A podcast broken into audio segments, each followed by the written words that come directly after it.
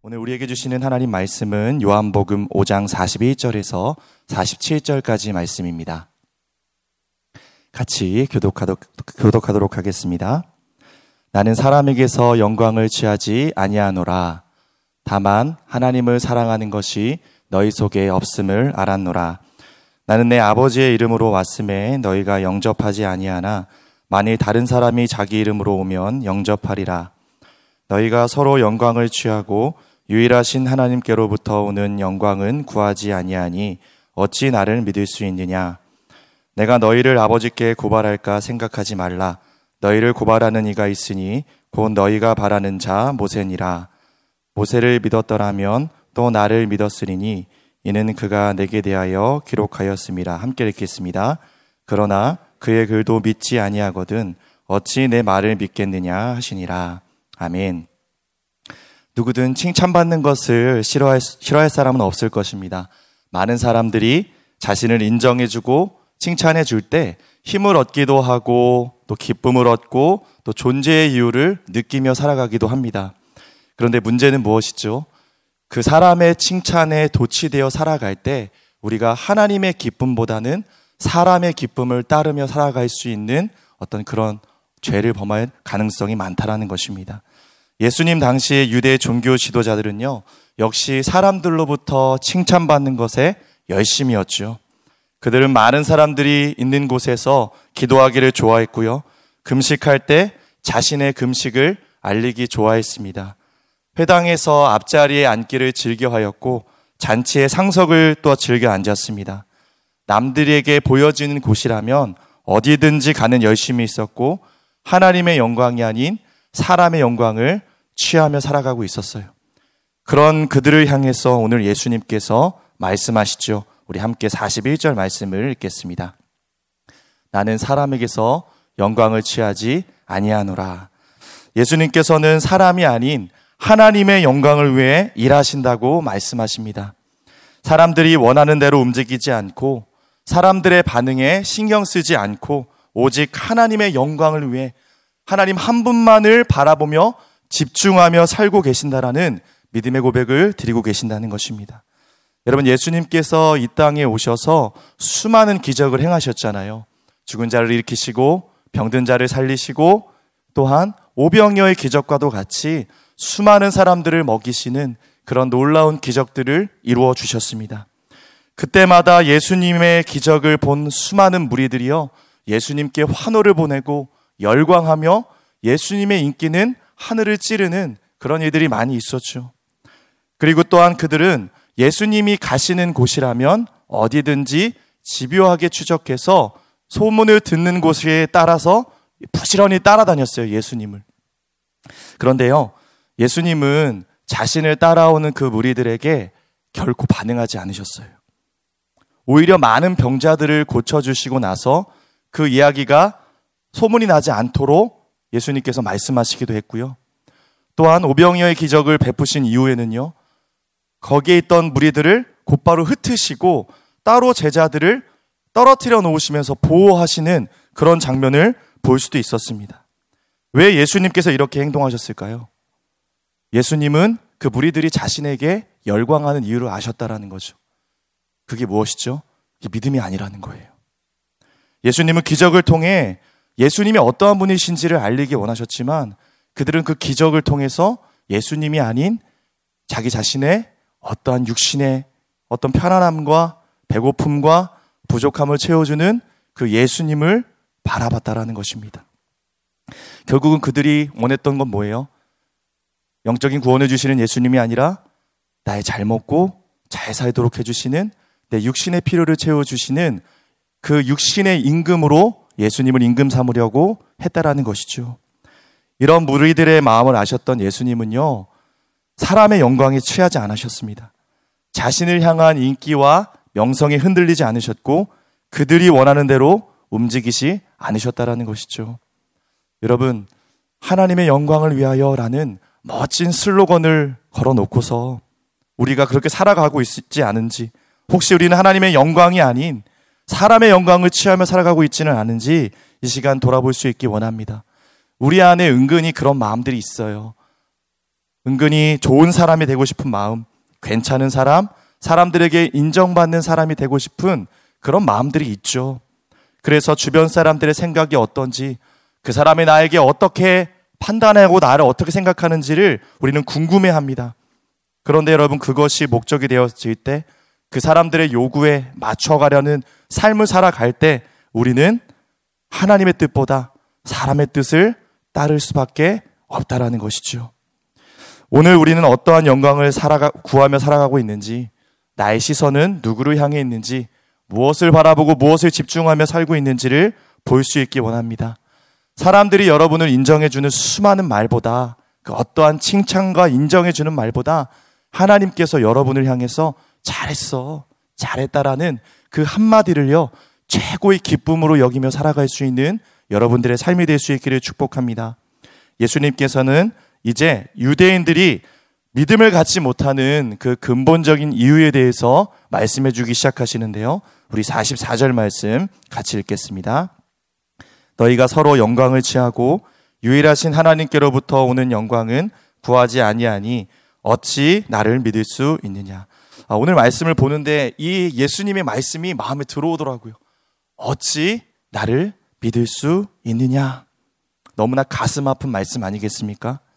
자기 땅에 왔는데 자기 백성들이, 사랑하는 백성들이 자신을 믿을 수 없는 처참한 상태에 놓여있는 모습을 바라보면서 예수님께서 탄식하시며 말씀하시는 것이죠.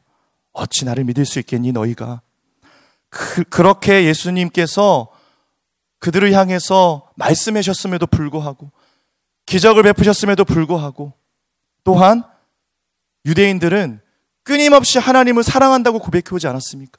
수도 없이 제사를 드려왔고, 수도 없이 하나님을 사랑한다는 고백으로 예배를 드려왔지만 그들의 마음속에는 하나님을 사랑하는 것이 없다라는 것이죠. 하나님의 구원의 손을 내밀어서 예수 그리스도를 보내셨지만 도저히 믿음을 가질 수 없는 그들의 상태, 그들의 근본적인 원인은 무엇이라고요, 여러분? 우리 사십이 절 말씀 같이 읽어볼까요?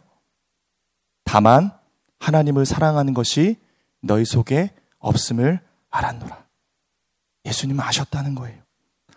사마리아 여인의 목마름을 아셨던 주님이, 삼십팔 년 된 병자의 그 마음속 아픔을 아셨던 주님이 어찌 그들의 속마음을 모르시겠어요? 예수님이 끊임없이 이 땅에 오셔서 살피셨죠. 그들이 왜 이렇게 행동할까? 이해할 수 없었던 거죠. 그들의 마음이 왜 이렇게 강팍하고, 그들의 마음이 어떻게 내가 왔는데 나를 받아들이지 않는가? 끊임없이 그들을 관찰하고 바라보고 내리셨던 예수님의 결론이 그거였던 거죠. 아, 하나님을 사랑하는 것이 없구나. 그러니까 이들이 그렇게 행동할 수밖에 없다라는 것을 예수님 말씀하고 계시는 거예요. 너무나 충격적이지 않습니까, 여러분? 주님이 오늘 우리의 무엇을 보기 원하실까요? 우리의 예배에서요? 우리의 사역에서요? 여러분의 삶에서요? 우리의 가정에서요? 오늘 하나님이, 오늘 주님이 우리에게 보기 원하시는 것은 우리의 마음속에 예수님을 사랑하는 것이 있는가?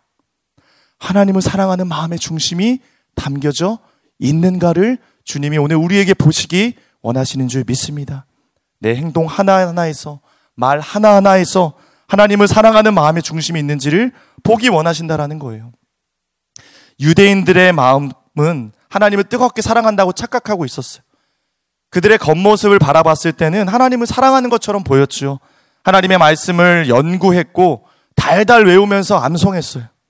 율법을 지키기 위해 온 힘을 다해 살아왔습니다. 그것이 하나님을 사랑하는 줄 알았어요. 그런데요, 안타깝게도 정작 거기 하나님이 없었어요. 자신의 의가 앞서 자기 중심적인 사랑을 하고 있었다라는 것이죠.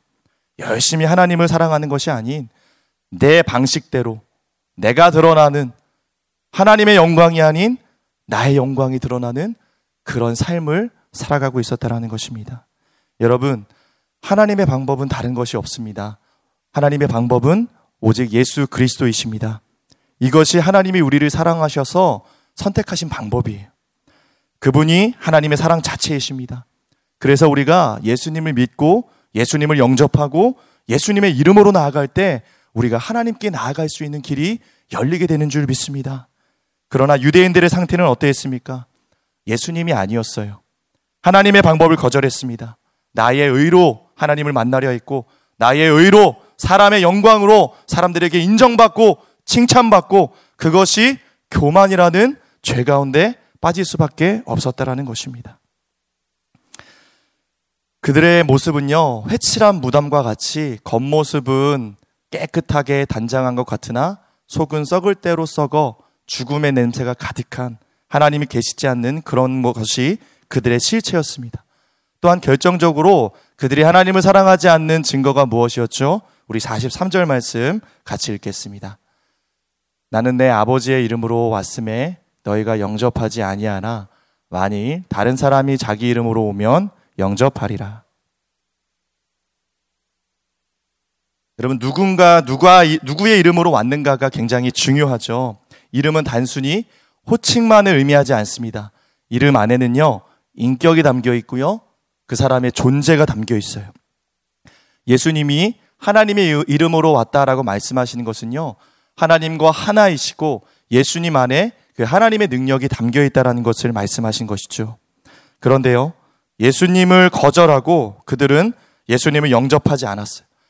이것은 결국은 하나님을 사랑하지 않는다라는 것이죠. 그렇다면 여러분, 말씀을 보니까 오늘 그들이 영접하고 있던 것이 뭐라고 말하고 있어요? 한번 보시겠어요? 만일 다른 사람이 자기 이름으로 오면 영접하리라. 다른 사람은 누구죠? 자기 이름으로 왔다는 것은 무엇이죠? 그것은 거짓 그리스도, 거짓 메시아들을 그들이 받아들이고 있었다라는 거예요. 왜 받아들였을까요? 그들이 원하는 걸 말해줬기 때문에, 그들이 좋아하는 것을 이야기해줬기 때문에 거기에 혹하고, 내가 좋아하는 것, 내가 갖고 싶은 것, 내 것들 채워줄 수 있도록 나를 달콤하게 해주는 그 말에 현혹돼서 그런 말을 해주는 거짓 그리스도인들에게, 거짓 선지자들에게 박수치고 시선을 두고 적극적으로 그들을 영접했다라는 것입니다. 이게 바로 사람의 영광을 취하는 모습이었다라는 것이죠. 하나님의 방법으로 예수 그리스도를 거절하고 자기들의 취향에 맞는 메시아를 찾고 영접하며 살고 있는 것, 그것이 바로 그들의 상태였다라는 거예요. 또 사십사 절을 보시겠어요? 예수님을 믿지 못하는 이유를 또 말씀하고 계셨죠. 서로 영광을 취하고 하나님께로부터 오는 영광을 구하지 않았다라고 말씀하셨습니다. 어떤 말을 할 때, 행동을 할 때 하나님이 어떻게 보실까가 아니라 사람이 어떻게 볼까가 기준이 되었죠. 위대한 랍비어라는 말을 듣기 위해서, 경건한 바리새인이여라는 칭송을 받기 위해 살아갔다라는 것입니다. 그러다 보니까 사람들이 나를 어떻게 생각하고 어떻게 보는가가 중요했다라는 거예요. 금식을 할 때 일부러 초췌한 모습으로 돌아다니고요, 광장에서 큰 소리로 기도하며 내가 이만큼 기도하는 경건의 수준이라는 것을 어떻게든 보여주고 싶고 증명하기 위해 그렇게 살았다라는 것입니다. 온갖 경건의 모양을 갖추고 있으나 경건의 능력이 없던 그들의 모습에 주님은요, 결코 속지 않으셨어요. 여러분, 주님은 사랑이 없는 경건의 모습에 결코 속지 않으십니다. 이것이 오늘 우리에게 도전이 될 수 있기 원합니다. 사랑이 담겨있지 않은 예배, 눈물이 말라버린 섬김, 사역, 도리어 하나님의 마음을 괴롭게 할 뿐이라는 것입니다. 우리가 행하는 모든 것은요, 하나님을 사랑하는 마음으로부터 시작돼야 되는 줄 믿습니다. 여러분, 하나님을 진심으로 사랑하십니까? 사랑하십니까? 그 하나님을 향한 그 마음의 중심을 우리가 진지하게, 오늘 이 말씀을 통해 유대인들에게 주시는 말씀이 아니라요, 오늘 나에게 주시는 그 말씀의 울림으로 오늘 우리 속의 내면을, 우리의 중심을 내가 정말 하나님을 사랑하고 있는 것이 맞는지에 대해 진지하게 돌아볼 수 있기를 간절히 소망합니다. 혹여나 우리가 보여지려는 마음, 내가 높아지려는 마음, 하나님의 영광이 아닌 그 하나님의 높으신 영광을 나의 의로, 또한 사람의 영광으로 내가 취하려고 하는 것은 없는지 이 시간 좀 겸손히 주 앞에 돌아볼 수 있기를 소망합니다. 우리 계속해서 사십오 절 말씀 읽겠습니다. 내가 너희를 아버지께 고발할까 생각하지 말라. 너희를 고발하는 이가 있으니 곧 너희가 바라는 자 모세니라. 자, 모세에 대한 유대인들의 믿음은요, 거의 절대적이었어요. 왜죠? 하나님께서 모세를 통해 율법을 주셨기 때문입니다. 특히 바리새인들은요, 자신들을 모세의 제자로 자처하면서 모세의 가르침과 율법을 어그, 어근, 어기는 일을 아주 철저하게 하지 않으려고 애썼습니다. 그것이 그, 그들의 늘 자랑이었어요. 모세의 제자, 모세에게 순종하고 있다는 것이요. 그런데요, 지금 너희를 고발하는 이가 있는데 그게 누구라고 말하고 있죠? 바로 모세라고 말을 하고 있어요. 이게 굉장히 그들에게는 큰 충격이었겠죠. 율법은 죄를 깨닫게 하고요, 결국 인간의 의로는 구원을 얻을 수 없음을 말하며, 결국은 모세가 말한 율법도 말하는 게 뭐죠? 바로 예수 그리스도를 말하고 있는 거예요. 그러나 유대인들은 자신들이 목숨 걸고 지키던 율법이 마치 구원을 얻을 것처럼 오해하며 예수님이 오셨음에도 그분을 거절하고 있던 것입니다. 결국 그들이 구원의 방법으로 생각한 율법이 도리어 그들을 고발하고 있다고 예수님이 말씀하신 거예요. 모세가 늘 자기 편이라고 생각해 왔는데, 늘 모세는 자신들을 변호해 준다라고 생각을 했는데 그렇지 않다라고 말씀하셨던 예수님의 말씀에 그들은 큰 충격에 빠졌을 것입니다. 우리 사십육 절과 사십칠 절도 읽을까요? 모세를 믿었더라면 또 나를 믿었으니 이는 그가 내게 대하여 기록하였음이라. 그러나 그의 글도 믿지 아니하거든 어찌 내 말을 믿겠느냐 하시니라. 또 말씀하시죠, 예수님이. 어찌 내 말을 믿겠냐? 사십사 절에서도 어찌 나를 믿을 수 있겠냐? 계속해서 반복하셨던 예수님, 얼마나 답답하셨으면요. 모세가 기록한 오경을 읽어봐도 처음부터 끝까지 온통 누구 얘기라는 것이죠? 예수님 얘기라는 거예요. 자, 함께 신명기 십팔 장 십팔 절 말씀을 같이 읽겠습니다. 내가 그들의 형제 중에서 너와 같은 선지자 하나를 그들을 위하여 일으키고 내 말을 그 입에 두리니 내가 그에게 명령하는 것을 그가 무리에게 다 말하리라. 여기서 선지자는요, 장차 하나님이 예수님을 보내실 것을 말합니다. 따라서 이미 모세를 통해 성경에 기록된 예수님을 거절했다는 것은 그들이 그토록 존경하고 따르던 모세를 거절한 것과 다를 바 없기 때문에 모세를 통해 고소를 당할 수밖에 없다라는 것이죠. 결과적으로요, 그들은 하나님이 주신 성경을 제대로 알지 못했고 믿지 못했어요. 자기중심적으로 하나님의 말씀을 보고 적용하는 것이 얼마나 위험하고 얼마나 무서운 일인지 우리가 유대인들을 통해 확인할 수 있다라는 것이죠. 그들이 열심히 믿고 따르는 것은 뭐예요, 여러분? 하나님이 아니었어요. 자신이 만들어 놓은 종교에 갇혀서 하나님의 계명이 아닌 사람의 계명을 지키고 따르고 있었다라는 것입니다. 오늘 이 말씀을 통해서 우리는 과연 하나님을 온전히 믿는지, 하나님 정말 사랑하는지, 우리는 누구의 계명을 기뻐하며 지키, 지키고 있는지, 그 말씀을 우리가 좋은 대로 갖다 붙이고 사용하고 묵상할 때 하나님의 뜻을 분별하고 그 뜻을 순종하는 것이 아니라 내 뜻에 거슬리고 불편한 말씀은 멀리하고요, 내가 좋아하는 말씀, 내 말을 내 귀에 들, 즐겁게 해주는 말씀, 내가 기뻐하는 말씀을 취하며, 여러분, 우리가 그렇게 살고 있지는 않은지 시간 이 주님의 말씀하심 앞에 정직히 나 자신을 돌아볼 수 있기를 원합니다. 사랑하는 여러분, 오늘 주님이 우리에게 원하시는 것은요, 그분을 사랑하는 거예요. 나 중심적인 사랑을 내려놓고 그분의 말씀을 듣는 거예요.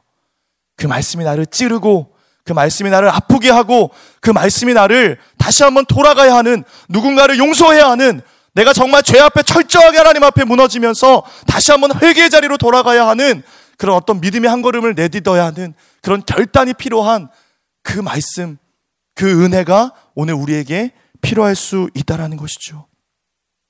여러분, 성경을 묵상하고 볼 때 그 내용을 아는 것이 중요한 게 아니라 거기 살아 역사하시는 예수님을 만날 수 있길 축복합니다.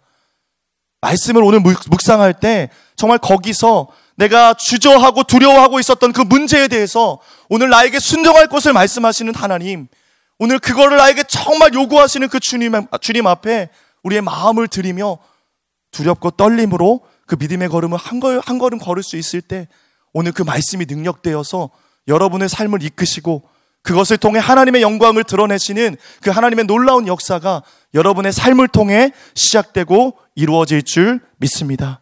그리고 그 말씀의 결론은 뭐죠? 하나님을 사랑하는 것. 주 너의 하나님을 목숨을 다해 마음을 다해 성품을 다해 사랑하고 이와 같이 내 이웃을 내 몸과 같이 사랑하라는 그 예수 그리스도의 계명이, 그 하나님의 사랑의 방법이 내 방법이 아닌 하나님의 방법대로 우리의 삶을 통해 흘러가는 거예요. 그것을 통해 주님이 오늘 우리의 인생을 통해 영광 받아주실 줄 믿습니다. 사랑하는 여러분, 알지 못하는 대상을 사랑할 수 없어요. 오늘 우리가 그 주님을 더 깊이 알기 원합니다. 말씀하시는 하나님, 오늘도 여전히 여러분에게 찾아오셔서 우리의 인생 속에서 이 코로나의 때에 우리가 무엇을 취해야 할지, 어떠한 영광으로 주님을 높여야 될지에 대해서 오늘 주님은 여러분에게 분명히 말씀해 주실 줄 믿습니다. 그 말씀 붙잡고 일어납시다.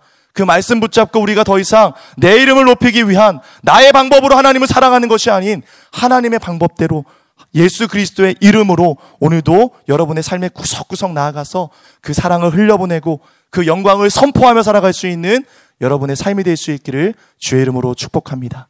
우리 함께 기도하겠습니다. 사랑의 하나님, 날마다 주시는 생명의 말씀이 지식이 아닌 살아계신 예수님을 만나고 예수님을 발견할 수 있기 원합니다. 주님, 내 방법을 내려놓습니다. 하나님의 방법인 예수 그리스도를 믿고 선택합니다. 오늘 말씀으로 나의 틀이 깨어지게 하시고 주님의 방법을 다시 한번 취하여 하나님 사랑하고 이웃을 사랑하는 그런 온전한 주님을 향한 예배와 섬김이 내 삶에 시작되게 하여 주시옵소서. 내 영광이 아닌 오직 주님의 영광, 하나님의 영광을 선포하며 그것을 위한 삶이 되게 하여 주시옵소서. 감사하며 예수님 이름으로 기도합니다.